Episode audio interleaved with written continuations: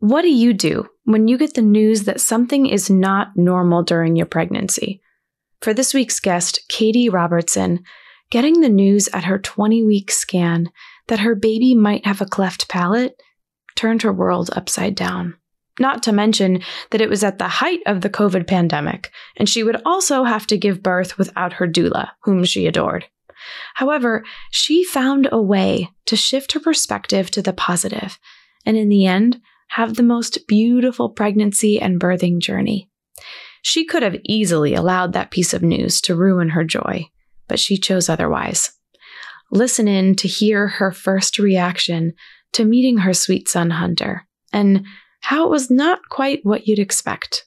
Katie also shares how she and her partner admittedly struggled once her son was born, and how they worked through communication challenges and assumptions. In hearing stories like Katie's, we learn from her experience and how we too can be empowered and remain strong even when faced with struggle.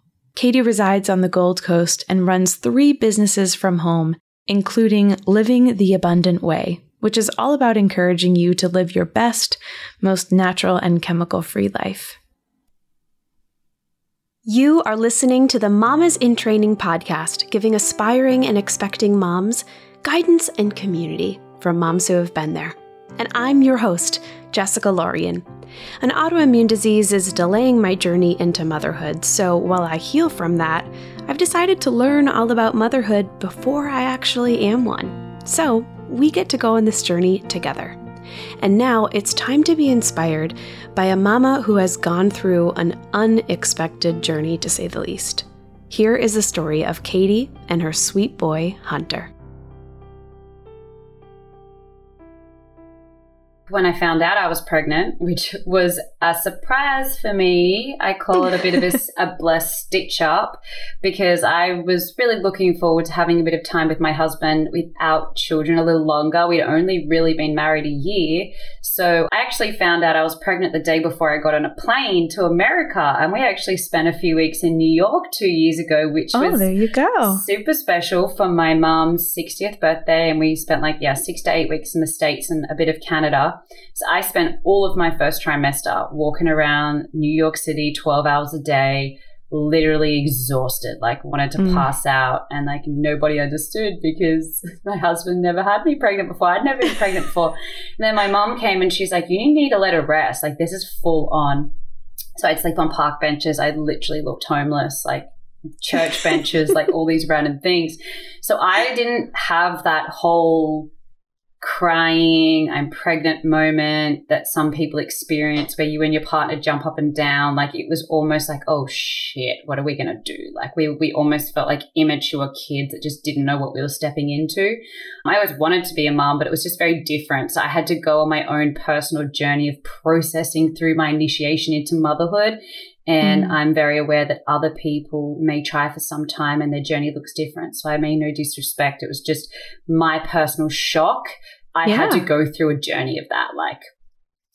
And I do look back and I'm grateful that it happened like that and all the things. But in the end, I just got over the hump of processing that I was pregnant through basically my whole overseas trip. And then I got back and I had my 12-week scan and things were going well. Then I had my 20-week scan, pretty sure it was my 20-week scan, and that's when they picked up the cleft lip and was still unknown about the palate. I saw it on the big screen, laying in the, the private clinic, doing the whole, here's your baby, look at the thing. It's meant to be all this exciting thing. And then I saw this black mark where his lip was, obviously, because there was nothing there and black represented essentially a hole.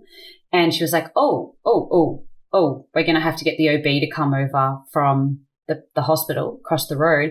We're going to have to talk about this. This is a big thing. Okay, so you can go away now and then you need to come back in 2 hours. And I was just like, what? And I had to literally go on Google and ruin everything for myself, didn't I? And let that place tell me what was my future. And it was so wrong. It was so not what it was what I saw on the internet that day. And I fell to pieces crying. And I was just circling in my mind, what did I do wrong? And part of it was James was like, did I push you too hard walking around New York? Is that why this happened to the baby? Were you too tired? Did we do something wrong? Is it because that one night you didn't know you're pregnant, you had a few drinks? Like, did I eat something wrong? Is it my fault? Is it me? Is it you? Like, we went around for so long. And to this day, the diagnosis and why at 6 weeks the lip and the palate don't close is such a medical mystery. Some people have tried to allude it it's like connected to a whole, folic acid deficiency. It's not. They can't prove that either. There is some conditions where they can prove that for children. It is so important for mums to have those extra supplements. But in this situation, they cannot track what happens at 6 weeks because most women don't even know they're pregnant at 6 weeks. You've barely even just realized you've missed your period. How are they meant to go in there and then assess all of these things when it's so tiny in your body? So, yeah, we had to really surrender to the fact this was our journey and we were never going to know why this happened. You're providing words for people to understand that they're not alone when they're thinking those thoughts of what did I do wrong? And even the fact that you say your husband went so far as to say, did I push you to walk around New York City too much? I mean, so many things can go awry or can take a turn during pregnancy or in birth that is so out of our hands, but it feels so personal because these little humans are created inside of us. So how did you move on from that and manage the emotions that you were feeling and process this news while you were still pregnant? Yeah. And as anyone out there that's had a baby for, like, you have so many hormones when you're pregnant. Like, there's a lot of feelings going on in there. I went through the ups and downs initially. You like most people, you either get a picture of your scan or, you do your cute little post on Instagram or you get some digital photos in your phone. Well, we ended up deleting them all, because you could end up looking at them all the time and obsessing. And my husband was like, I just want you to delete them all. Stop thinking about it. Like, it's not helpful. And I did all of that. And I mean, I have my faith. That's what I anchor to. Some people might have universe, higher self. I say God. That's the strength that I anchored into in this particular, most of my life, but in this particular season, I really drew on that because at the end of the day, everything was out of my control. I literally had to surrender and trust. So as per medical protocol, you have to get brain tests and heart tests and continue to go for scans. We got transferred, under an obstetrician in the public women's sector. I was going more regularly now to get more scans than what an everyday mum would get.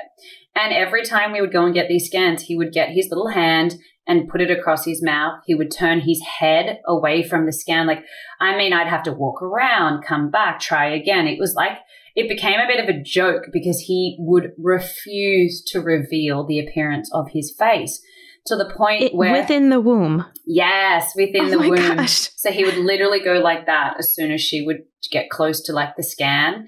And I didn't know he was a boy at the time. I didn't find out he was a boy till he was born, but I felt in my heart that he was a boy. So that's why I actually named him and we like really felt like we knew who this person was. It kind of sounds like a bit creepy, but it was like very intuitive.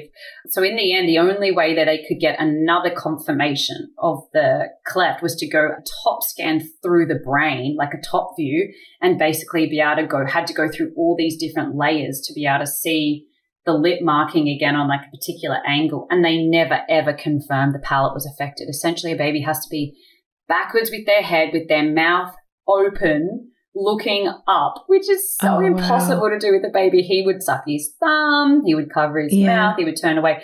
So I literally didn't even know that the palate was going to be affected till literally the second he was born. So I basically went into a bubble. I call it a pregnancy bubble. Some may say I was really ignorant because I didn't draw on as many support services as were available to me. I didn't even connect with the cleft nurse. I did meet with the surgeon, so we knew the process of surgery and built a relationship with her. Every single family gets assigned a nurse who integrates between the family and the surgeon.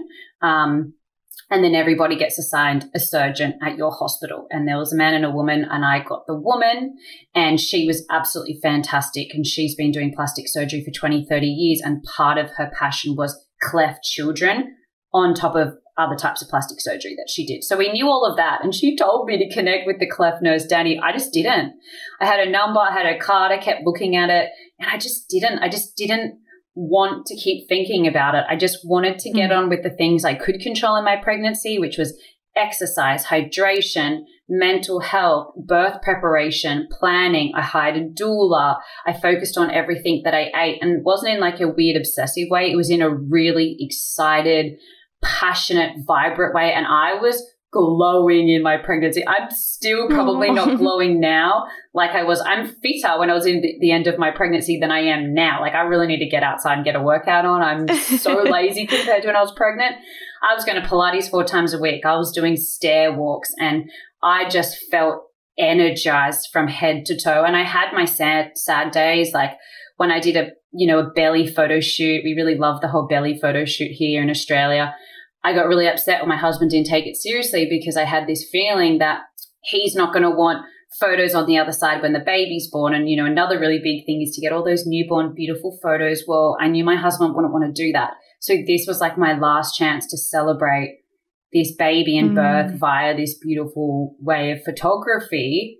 And then I ended up doing a shoot when he was like 8 or 9 months old, and it was really exciting because I'd waited so long and I felt like everything was just coming around and turning tables. But yeah, I had those moments where I'd fall apart and then I'd pull myself back up. And I think one of the big mental space sort of shifts for me when I was walking along the beach when I was in Sydney. I left Sydney on June 22nd before COVID Sydney 2.0 hit, and I have been living on the road ever since.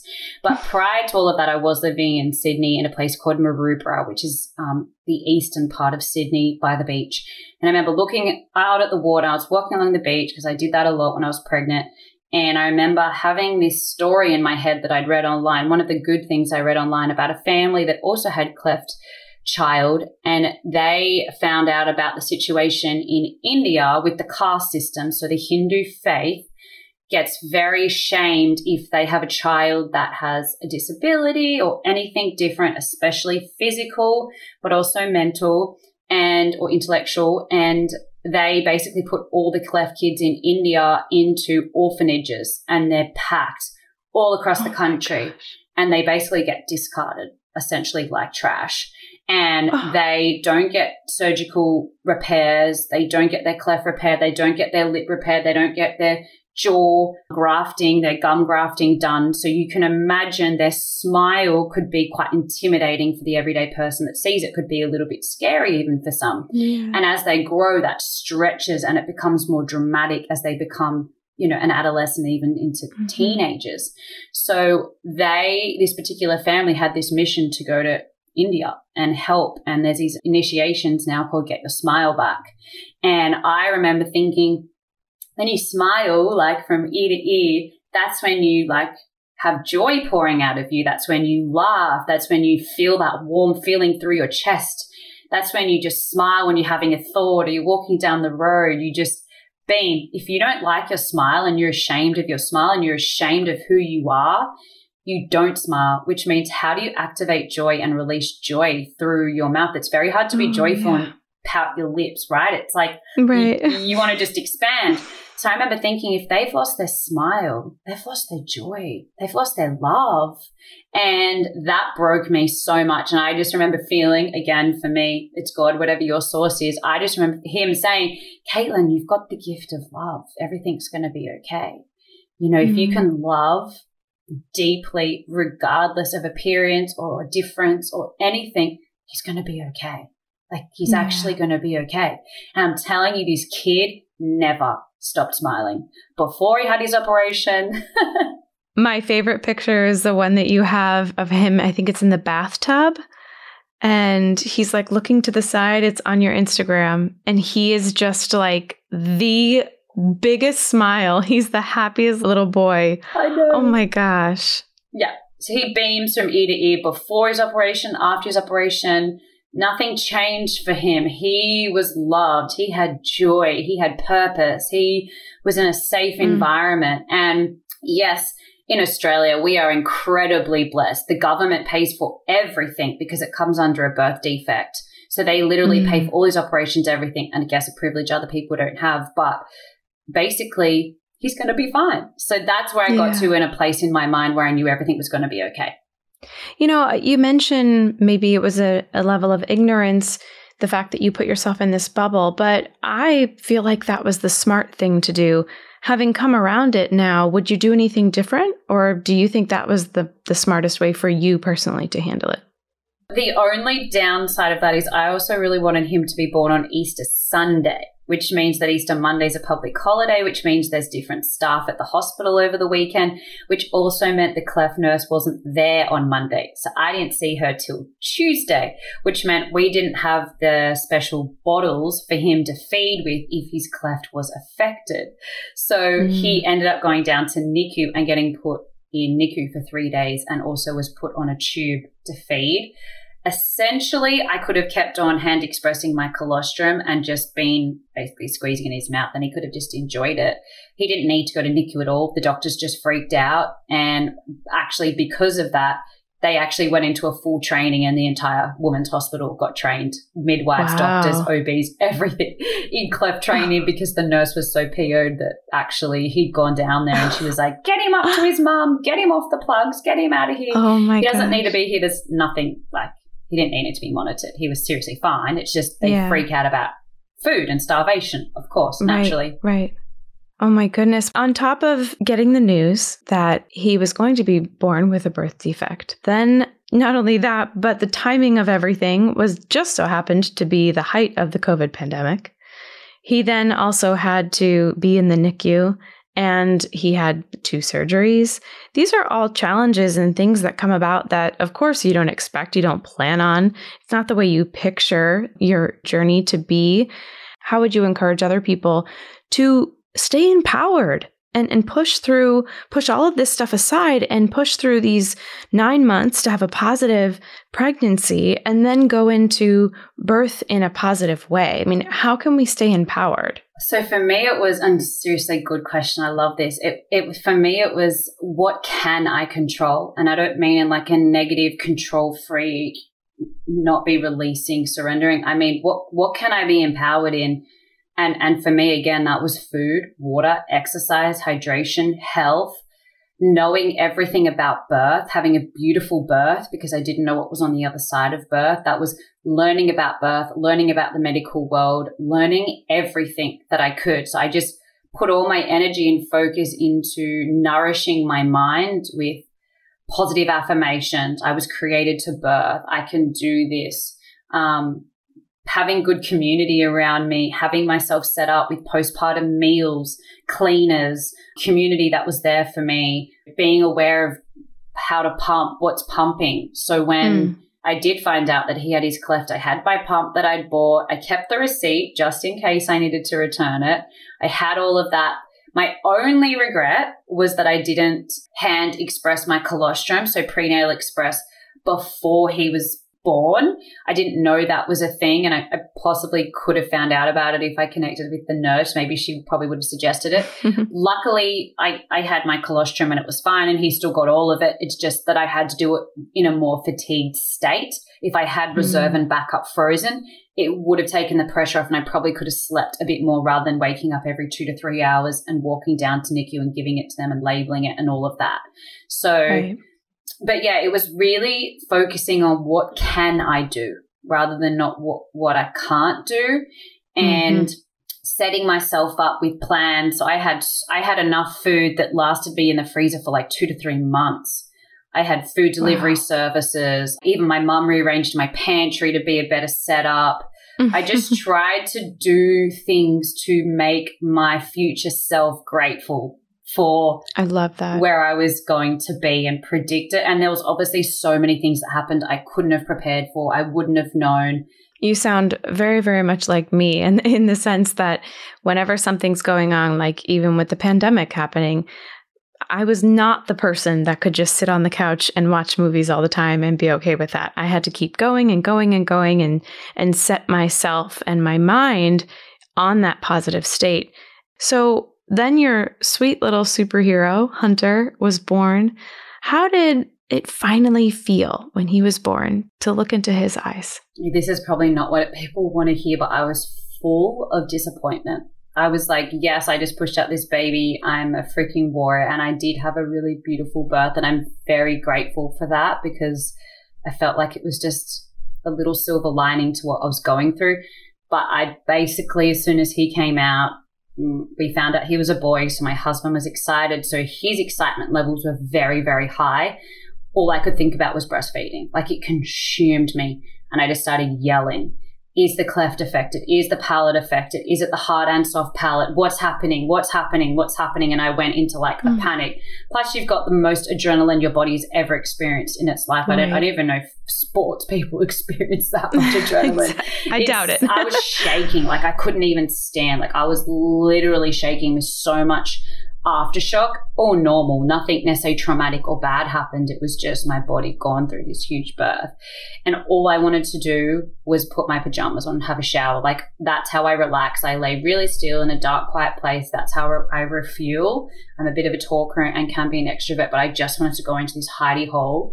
So they obviously, the pediatrician came in and all of that, and there's the OBs there. They're assessing him and they just say, yes, hard and soft palate affected. And I just go, fuck, I just beeped. Like, I was so angry. And I remember my doula going, it's okay, Caitlin, it's okay, Caitlin. Mind you, my doula was on Skype or Zoom at this point because of COVID. She wasn't allowed to come in. So I paid all this money for this beautiful doula who's literally like my hero. She couldn't even be in there. I had to choose between her and my husband. So I had my husband. He went into baby mode straight away, and that's what he was trained to do. I said, don't worry about me.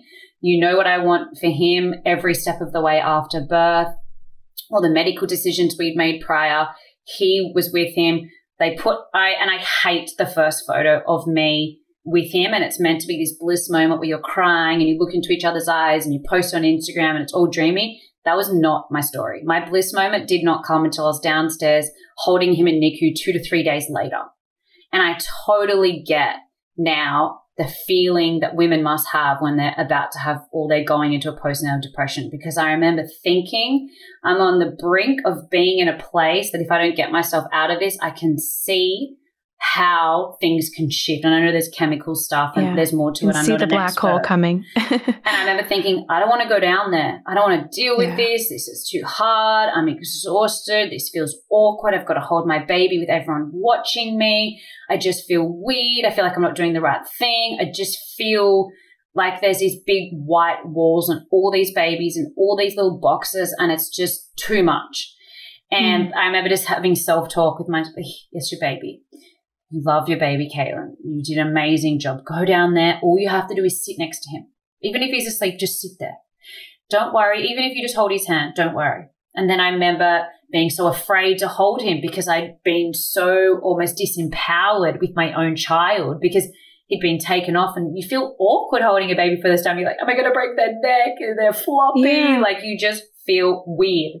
You didn't touch him at all. I did for a little bit, but it was literally like a few minutes because they went into like frenzy that he needed to just straight away go down there and get us. I mean, babies can survive for hours after they come up without food. I mean, he was tanked in there. I drank 8 liters of water in my labor. Like, I was smoked when it came to hydration. Like, he was going to be fine, but they don't react like that. So I have this photo of me looking at him, and I remember knowing in my face I was disappointed. And I hate the photo so much. James loves it. He doesn't see what I see, but I hate that photo because I know how I was feeling in that moment in that photo, and it's not how I was feeling in the photos later, and you can see my whole face changes. And, that was really hard for me, and I think that's something we don't talk about enough, and I think you then start to think there's something wrong with you.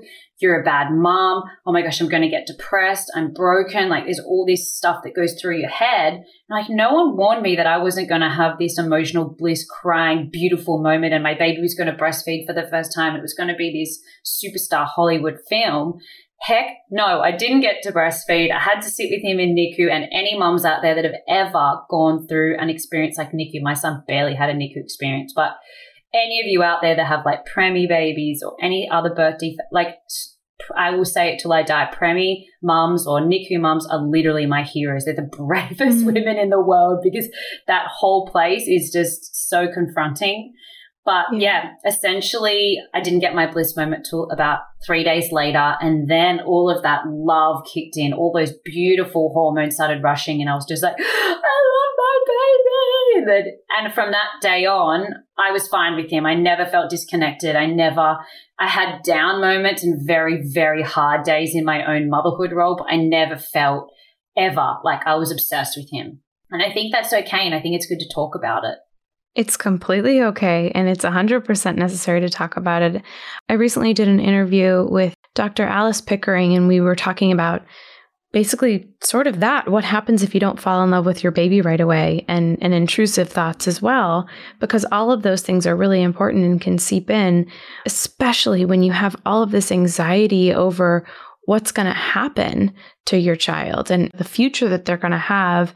And with a birth defect, there are so many unknowns. And so I honor you for being vulnerable enough to share your true feelings of where you were at. And I know that anyone listening, if you have to experience something like that, which I hope no one does, but if you do have to go through that, you can at least maybe take a moment to think back to this moment and remembering, okay, there's been somebody else out there who has looked into the eyes of their newborn and has not felt that connection right away, or not that joy or that love right away. And I think just knowing that you're not alone is one of the most important things. You mentioned your breastfeeding journey, and you had said in something that I was reading online that you knew your breastfeeding journey was over before it had even started, which really kind of just hit me hard, because I can see someone who especially has a desire to breastfeed so much, and it's not even a matter of whether your baby, gets it or your body produces enough. It's just purely you didn't have the option to try. I felt I had to process through what I call breastfeeding loss grief. And I think there's thousands of women out there that go through this for a number of reasons. Oh my gosh, it's something we are not talking about enough. And I think there needs to be like psychologists and counselors that literally just help women get through the grief of their loss of breastfeeding. Some who make a choice to not breastfeed and totally had the ability to is a very different decision to somebody who felt forced not to breastfeed based on a medical person's opinion, a mum, a family member. It's very, very different. All sorts of emotions come into play, like rejection, not good enough, I'm broken, there's something wrong with me, I'm not a good enough mum, my milk's not good enough, my body's not good enough. I mean, there is a lot of negative self-talk, which actually ends up leaking into all areas of motherhood if not dealt with, and can be the catalyst of postnatal depression. And I don't think that we're talking about it enough. And one thing you will hear medical people and other mothers continually say is this term, fed is best. And I totally believe fed is best. But if you're using a phrase like fed is best to undermine a woman's process of grief, you were actually doing a detriment to her healing journey and her mental health. For me, I was like, right, what are my options? And that's what I loved about my situation, because I guess I kind of knew a little bit what was coming, which is not the case for most women that have struggles with breastfeeding. Most of the time things get sideswiped last minute and you don't really know, and you're just fully in the assumption that you were going to breastfeed, it was going to be fine. You didn't realize there was tongue ties and different size nipples, and people's flow lets down too quickly. Some people don't have enough forward high milk. Like, there's so many dimensions to breastfeeding. And for me, I guess I at least had my pump. I was kind of like, okay, this is what could maybe happen. So for me, I was like, I got the milk. I got the boobs. I've got the milk. I was created to do this. I have this nourishment in my body that I've been pumping myself with and spending hundreds of dollars on to be healthy to create it. I'm just going to extract it with a machine, and I am going to allow him to drink it through a different device, aka a bottle, or, early stages it was a syringe. And for me, I felt like I got my empowerment back. When something was stolen from me, I feel like I got to take the reins again and go, right, I wrote a declaration, so I'll pump anywhere, anytime. And I did cars, beaches, appointments, anywhere. I did it with modesty, but I did it just like any other breastfeeding mom would breastfeed in public or whatever she needed to do to feed her baby.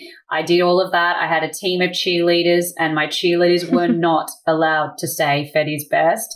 On my hard days, they had to say to me, what do you need? How can I help? Today will be nearly over in this many hours. Tomorrow's a new day. You've got this. What are your goals? How does the rest of your day look? How can you manage your time better? Can you get some rest?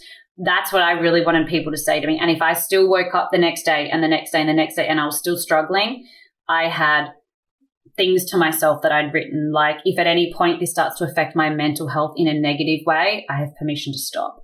I want to make it to 4 months for the first surgery. I want to make it to 8 months for the second surgery. And if I can make it to 12 months, then that's my ultimate goal. And at any point, you did. I made it. I freaking made it. It was the hardest, best thing I've ever done in my life. And I'm so grateful that I had the opportunity, because I'm so aware some women aren't even given the opportunity to make a choice in their feeding journey. There's so many ways that you can do it. Whatever makes you feel the most empowered and best, I think is the best. Something I've really come to realize, especially in this last year, we as women need to be honest about the way we want people to interact with us in friendship and motherhood, and not be passive and not expect people to be mind readers. And at the same time, for us, back to women that are mothers, especially if the mother is going through a really hard time and they're not actually in a mental place to even articulate what they need very well or take the initiative in what they're going through, what I've really been asking, how would you like me to support you through that? That can be with labor, that can be with postpartum. Some women love you to come every day and support them. They're super people and they want to be around people. Some people don't want you to even contact them.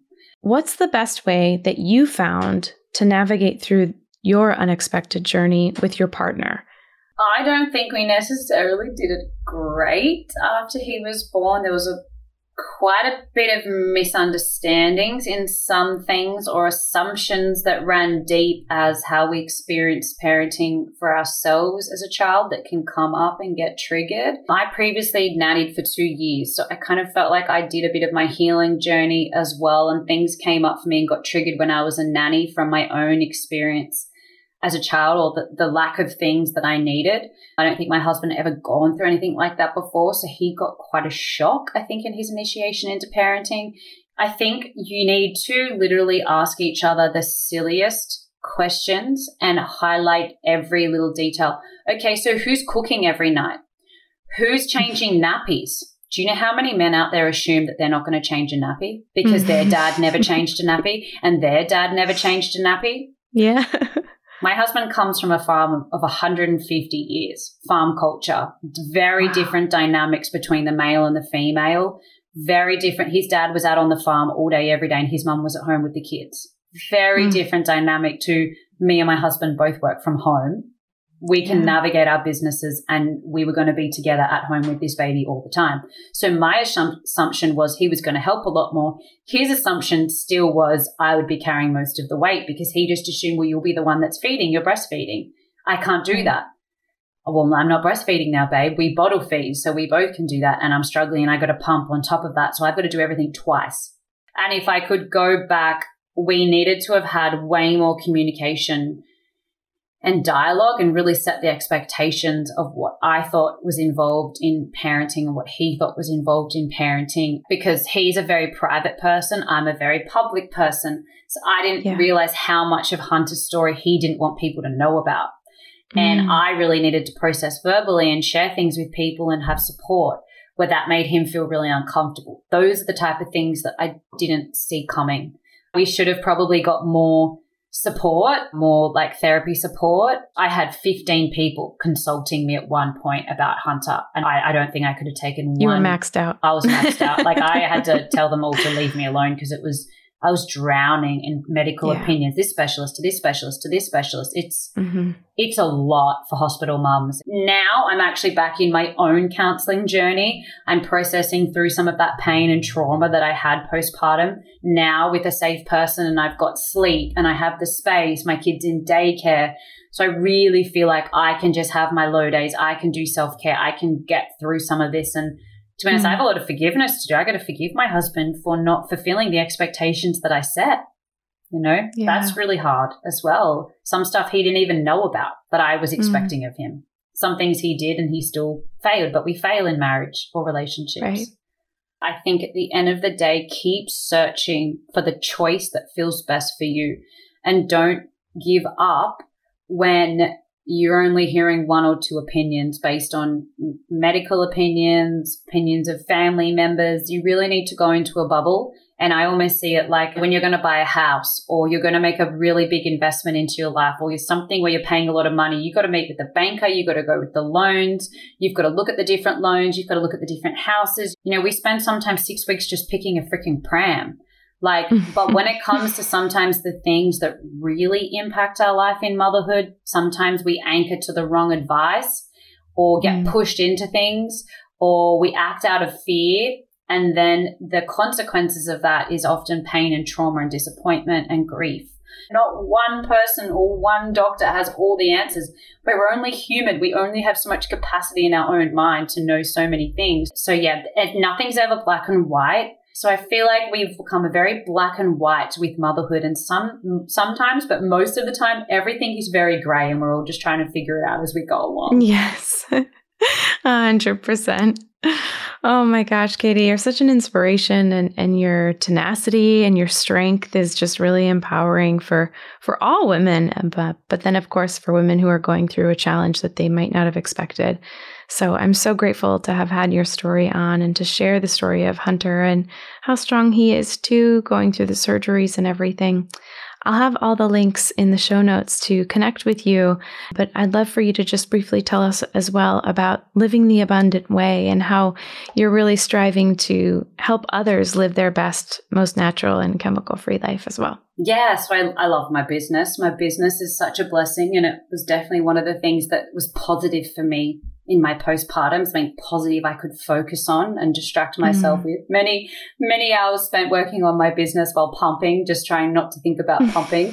I'm really passionate about seeing women live what I call low tox, reduced chemical life. I think it heavily impacts our pregnancy, our postpartum. I think the more that we can empower women in everyday choices, even what we allow through our front door, just empowers us in every area of life, and it's global. Half my business is actually in Europe. Got some friends in Canada, America, going into Indonesia. So we're all over the world. It's very accessible, and I basically build it all online so I can do it from the comfort of my home while being there for my little man through all his ups and downs of life. And yeah, that was really important to me to be there and be present, and I wanted to be the strongest voice in his life. Absolutely. That is so beautiful. Well, all the links in the show notes will be there for you to reach out and connect with Katie to start living your most abundant life and most abundant way through this world. I thank you so much, Katie, for all of your insight and wisdom. And thank you for sharing your story and for your vulnerability as well.